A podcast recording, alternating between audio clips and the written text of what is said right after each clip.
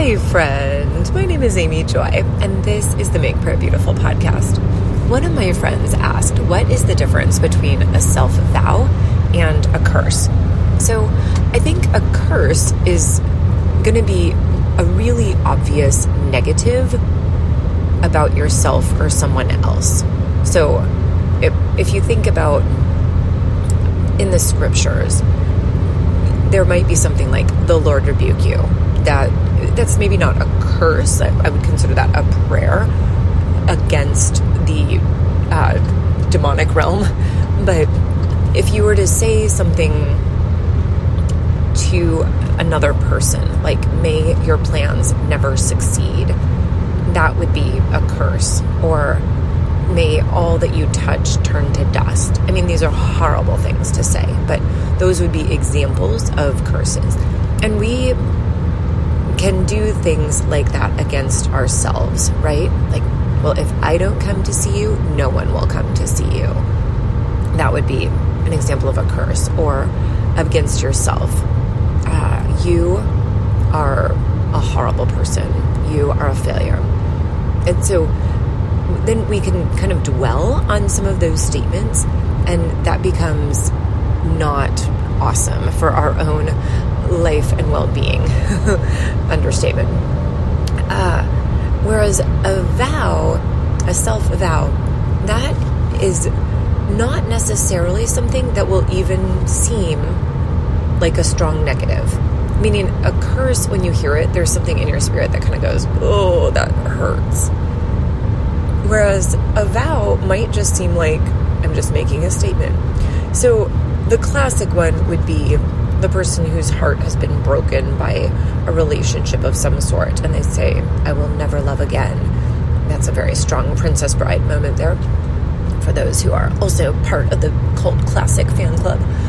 But the that sense of saying, I am going to protect myself from the pain of relational loss that, on the one hand, seems kind of like prudence.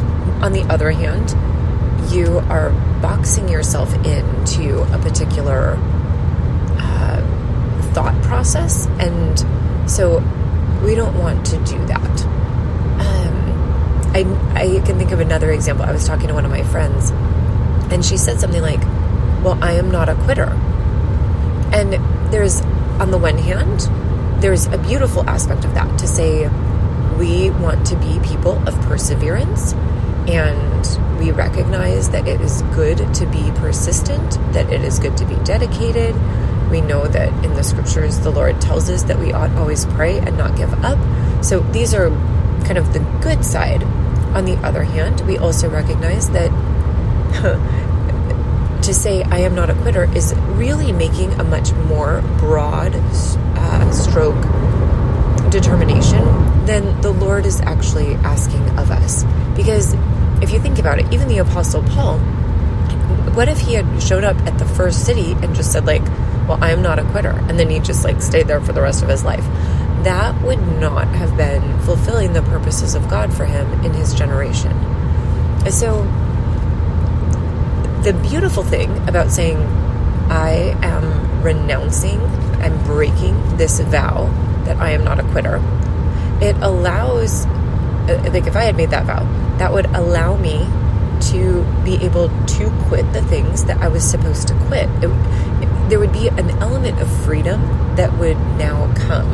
And I think I think about this a lot actually because when the scripture says it is for freedom that Christ came to set us free, that the enemy is the one who's on the side of rigidity and being boxed in. But Jesus is on the side of freedom and of being able to to move with his spirit. And so in the case of being to say I am someone who is dedicated and persistent, but I can quit things when that's the right thing for me to do. That is freedom. Or to say I had my heart broken in a relationship, but I can start again and the Lord is my defender. That is again, it's freedom. So, Jesus, I'm asking that in any places where we are not acting out of freedom, that you would be the God who transforms, that we would operate freely because it is for freedom that you came to set us free. Thank you, Jesus. Amen.